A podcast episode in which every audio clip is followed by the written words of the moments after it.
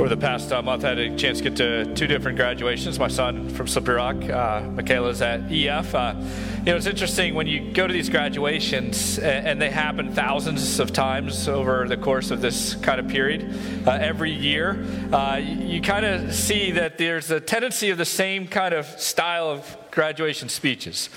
Now, I, I, get that graduation speeches are a tough gig because no one goes to graduation thinking, oh, I can't wait to hear the speech, other than maybe the relatives of ones giving the speech.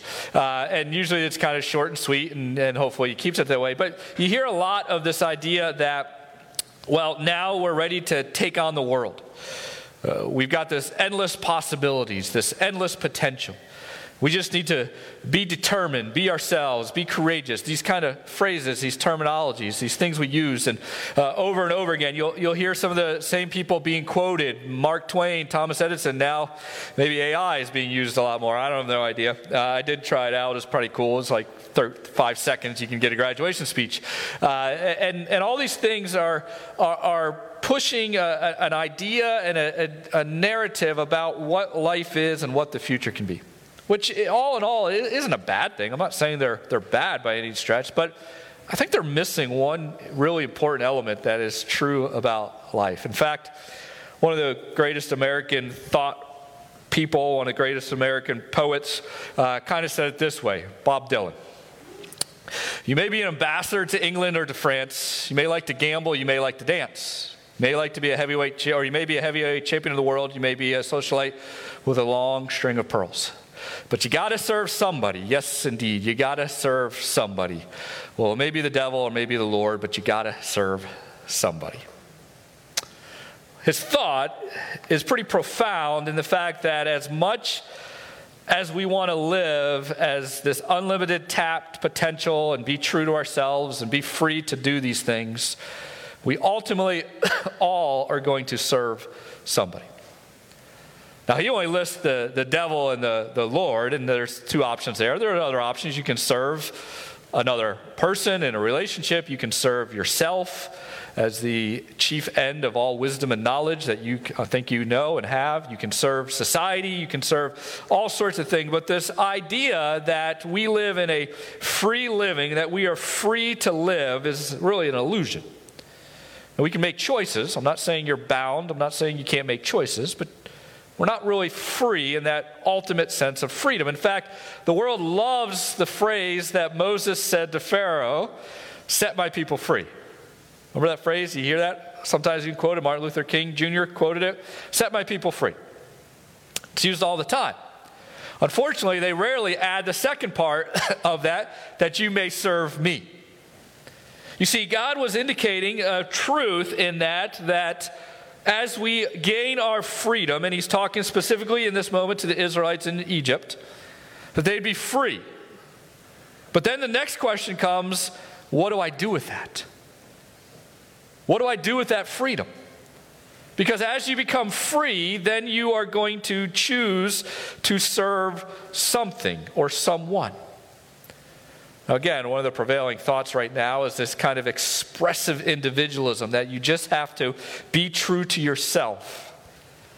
And in that, there's this illusion of that you are free to just be who you are.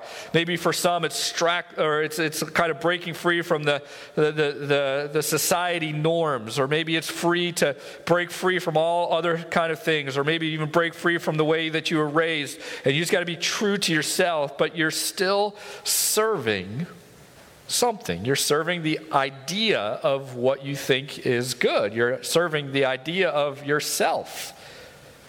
I know for me, and that that brings a lot of free or a lot of fear because if I was to express myself individually, I, I, would put myself at the top and I would be very scared because I know of all my failings and shortcomings, and I know of all the times I thought I was smart and wise and I was really a fool.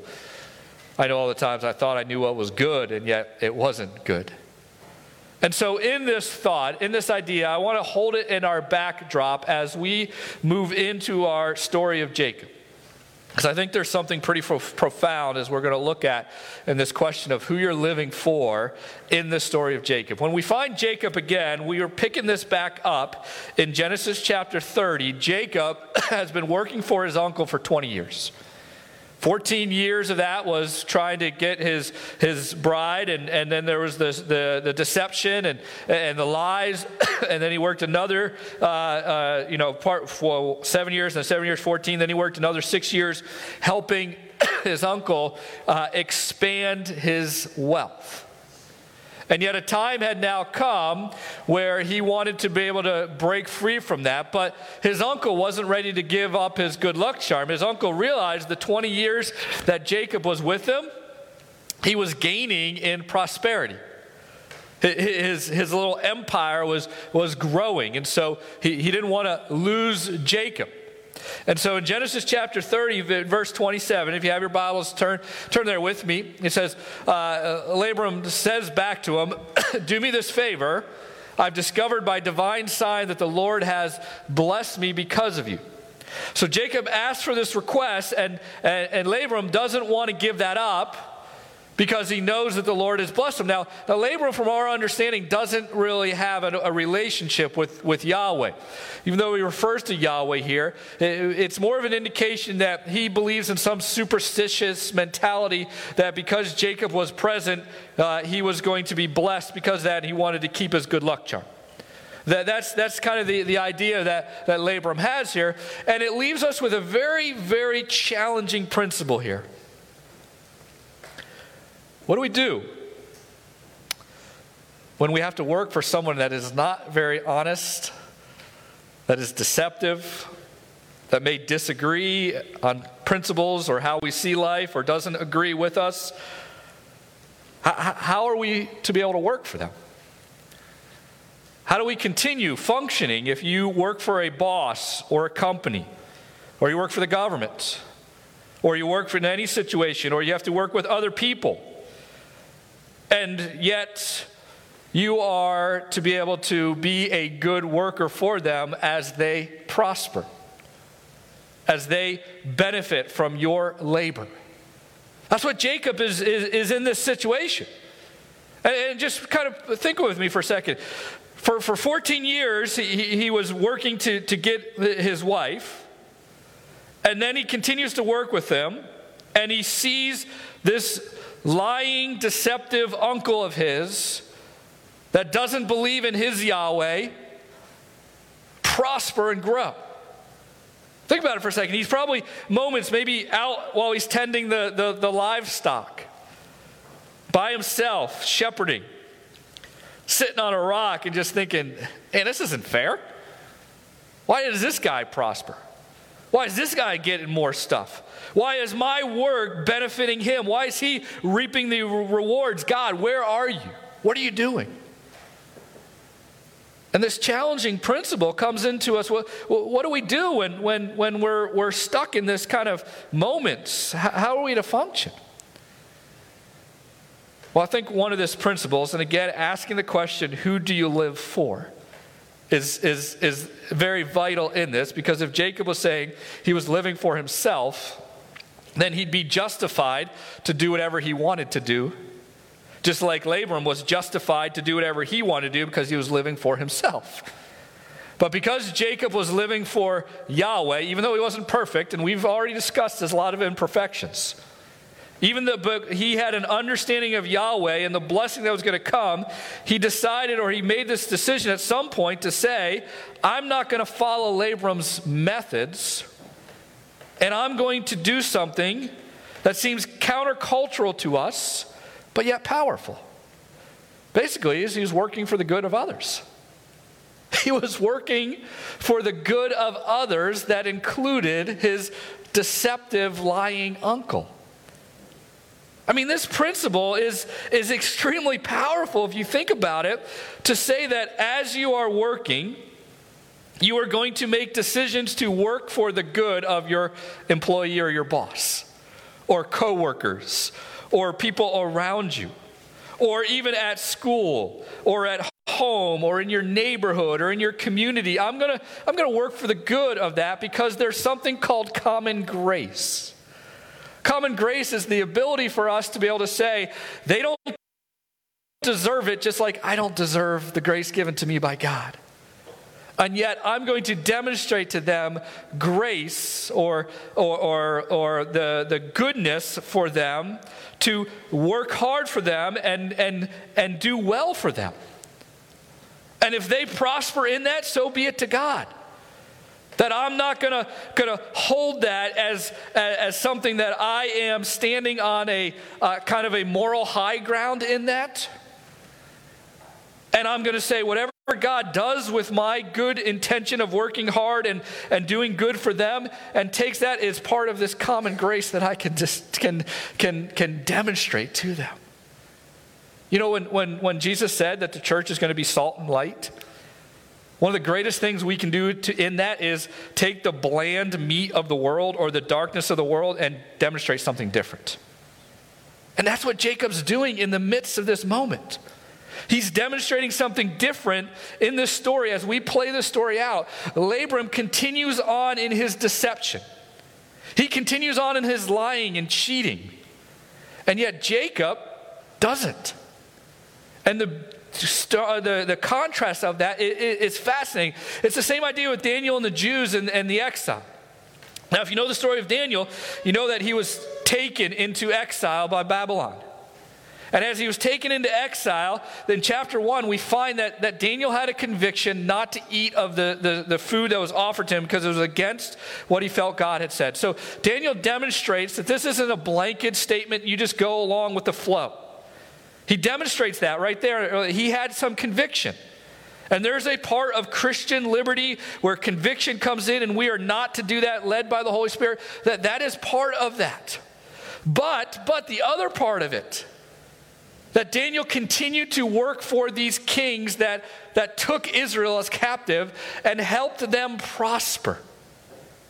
Now, I don't think Daniel engaged in the, in the lying and the cheating or the deceptiveness. I think he held his integrity, but he also helped them benefit. He, he wouldn't have kept getting promoted. He wouldn't have been trusted if he was always fighting against the, the, the people of Babylon or the king. At some level, he was helping them and, and was interested in their development and growth and, and blessing and welfare. In fact, Jeremiah 29 tells us this. Jeremiah, you know, we love that passage 29 11, right? I know the plans for you, the Lord declares. Before that, it says this But seek the welfare of the city where I have sent you into exile. Pray to the Lord on its behalf, for in it, its welfare, you will find your welfare that there's an element here where I don't know if Jacob did it, but Jacob was to pray for Laban. As much as you and I are to pray for our uh, employers, bosses, co workers, people in our neighborhoods and our communities. We are to pray for their welfare. We are to pray for the people that we disagree with. We're to pray for them and to say, Lord, I, I, I pray that, you, that they have good welfare. I pray that they would prosper. Now, again, how do we do that? I mean, we're not, we're not saying, like, hey, their methods and their ways are the right thing. We're not saying it's good. We're not saying God's blessing their methods and their welfare. But, but in a sense, there's this common grace where we are to do this. I know this is extremely hard and, and difficult to, to work through because we want to be justified to treat people the way we think they deserve to be treated. And then you've got to ask yourself is that what we're living for? Is that the master who we serve? now, again, hear me. I'm not in one sermon saying we do everything, we live in a world, we just go with the flow. Again, Daniel 1 is a great indication. No, there are some things that our convictions come, there are some things that we will not engage in. But to have an overarching idea to recognize that we are to be able to have the welfare of others is a sense of common grace. Jacob was ready to go home with his family. And for him to be able to go home, he, he needed to provide for his family. And so he comes to Laban now and he says, I need to be able to take care of my family. I need to be able to provide for my household whole. So, so Jacob realizes, hey, uh, I've been serving you enough, and now the time has come. Again, it's not to say, okay, Jacob's going to serve Laban for the rest of his life. There was a season, there was a moment where he was invested in the prosperity of his uncle, even though his uncle didn't deserve it. That was coming to an end. Now the moment came for him to, to be able to provide for his own household. The Laban comes and he goes, Well, I, I got to have an agreement. And so him and Jacob come up with an agreement. And in this agreement, it doesn't look very favorable for Jacob. Yet Jacob trusts God in it. This agreement they have is they pretty much take all this livestock that, that Laban has and they try to figure out okay, which one was Jacob responsible for, which one was Laban's. And so they come up with this idea where all the spotted and speckled goats and, and lambs, all the different color ones, will be Jacob's. And all the, the, the, the sense of the, the uh, non speckled, non spotted ones will be Laban. Well, you can think about this for a sec. Well, Jacob's again getting the raw deal of this. He's getting the, the lesser desirable animals. Not only that, but Laban looks at this and says, "Oh, I'm gonna, I'm gonna, I'm gonna change the odds in my favor." Laban stacks the odds in his favor by taking it, uh, unto Jacob in this moment, tells his sons to take all the, the spotted, all the speckled livestock and, and take them away so that they can't even mate with the other ones.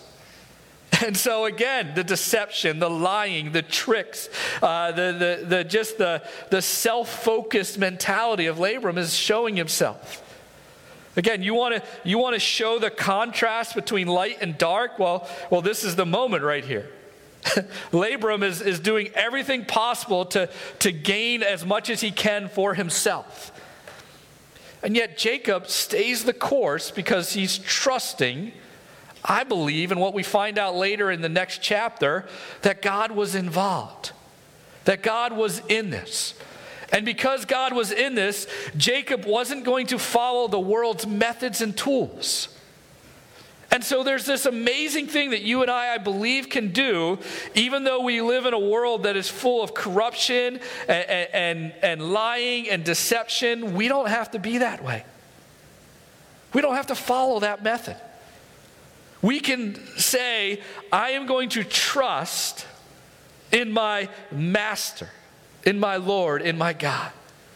That I can do things according to what He has deemed as good, and that He will handle the results of it. That's what is happening in the story of Jacob. There was nothing in the story would indicate Jacob would come out the victor or the winner in this kind of agreement that they had. And yet, this is what takes place this wisdom and discernment and again, hear me out. I'm not saying you need to go with every single thing that's happening. I'm not saying you need to turn an eye and, and, and just be blind. There is wisdom in discernment and discussion. But, but there's this moment here where Jacob just recognizes and says, hey, if God's in this, God's got me. I don't need to follow suit with what Laban's doing. I don't need to be deceptive and lying. Now, again, Jacob has lied and been deceiving. He's not a perfect guy here. But in this moment, he seems to be doing what God's asking him to do. And so the story continues and it's kind of this weird thing where like the, jacob puts these branches and these reeds and these different animals they mate and different stuff and all of a sudden he, he starts having these spotted and specked uh, livestock and they end up being stronger than the other ones and so at the end of the story jacob has a, a better livestock a better portion than, Laban has. We don't know exactly all the ins and outs. We don't know if Jacob really knew some kind of secret trick. There's nothing here about that that we need to overstudy other than realizing that God was in this and God was blessing it. In fact, that's exactly what he said in the next chapter, as we'll study next week, when he basically said to, to, to Laban, Look, the God of my father, the God of my grandfather, he, he's watching over me and, and he's, he's got me. And that's what happens in the story. That God was working out his purposes despite the intentions of man. And that's one of the things we can really trust when we live in a world that is full of intentions of men. Because those intentions are revealing who they live for. When they're living for the bottom line, when they're living for their own empire, when they're living for their own power, when they're living for their own way. They're living for the intentions of man, but we don't live that way because we live for God. We are set free to now serve him. And in serving him, I will trust him. Although others may get more promotions, although my, my boss may get a bigger pot of the pie, although everyone else might be, seem to be winning around me, I know in the end that, that my God will work out all things according to his purposes. In fact, it's Jacob's son, Joseph, that ultimately comes to this, sorry, to this moment in Genesis 50. Later on in the, in the story in Genesis, when Joseph was uh, at, the, at the, the second in command of Pharaoh, when his brothers had tried to get rid of him and kill him and sell him off into slavery, and God worked out all these things so that he could become second in command, he comes and he says, As for you, you meant evil against me, but God meant it for good. To bring about that many people should be kept alive as they are today. That, that, that because of, the, of the, the famine that came upon Egypt, God had been working out all these things to put Joseph in second command and to give him the dream and to prepare for that moment that Joseph could give his own family the food that they needed to survive, even though that they wanted to kill him. And Joseph be able to look at them and said, You intended this for evil. God intended for good that's keeping you alive and all these other people alive because of it. Man, what a powerful story. What a, what a powerful revelation for us to realize that when we serve God, that He will work out all things according to His will and His goodness. Now, I know we have troubles, we have hardships, we have difficulties. You might be in that season right now. I, I, can't take that away from you. I can't tell you what is going to happen. I can't tell you how all this is going to play out. I can't tell you, well, better things are going to come down the road for you because in that I'm saying somehow that everything's going to work out the way you want it to. And I'm not going to tell you it's going to work out the way you want it to, but it's going to work out the way that God wants it to, according to his purposes. And I think Jacob demonstrates that here in a really powerful way while living out the good of those around him. And I think we got to take a step back a little bit and ask ourselves am I, am I really concerned about the welfare of my city? Am I really concerned about the welfare of the people around me? Am I really concerned about the welfare of the, the company and the boss? Or am I too worried and focused on what they don't deserve because of all their actions? That I get stuck on those things instead of saying, you know what? I'm just going to demonstrate some common grace because I don't deserve the grace given to me by God. And I want to demonstrate some common grace to them. You see, as we ask this question, whether you're in the beginning, the middle, or you're just even lost in your story right now, we have to ask that basic, simple question Who are we living for? Who are we living for? Because if we're living for God, then it, it, it changes everything. It changes the, the direction, the course, the, the path that we, what we go down. It, it, it eliminates all sorts of ways and methods that the world lives because I'm not going to live that way anymore. I'm going to live according to God. And according to God, there's countless stories of over and over again of, of God just asking his people to be faithful in the moment. Even in the moment that it might not be where you want to be, or in the moment you might be in exile, you might be a prisoner. you, you, might be, might be just, just in a season where you don't want to be. Yet God is going to be asking you to faithful, not only faithful there, but to seek the welfare, to pray for those that are in your lives. It even comes down to this question what is good? It's my favorite question for graduates. What do you think is good? Because whatever you think is good is what you're going to pursue. It's what you're going to put your energy and your effort to. It's what your mind's going to move towards. It's what you want to you want to strive towards. Unless someone is, is, is in a really, really bad place or, or, or clinically in a, in a negative spot, uh, most people are going to want to pursue the good, whatever they think good is. And whatever you think good is, is also going to answer what and who you live for. And so those two are really, really connected in this. And yet, God in this wants us to work for the good of others. In some way or how, He wants us to work for the good of others. We don't, we don't just do things for ourselves. You're not just a little silo in a, in a, in a you know, uh, farm of life. You're not just a, a little island off by yourself. You're not just a lone ranger. You are living in a life in community. And God wants you to live for the good of others by His ways, by His tools, by His concepts, trusting that God will work out all things according to His good purpose.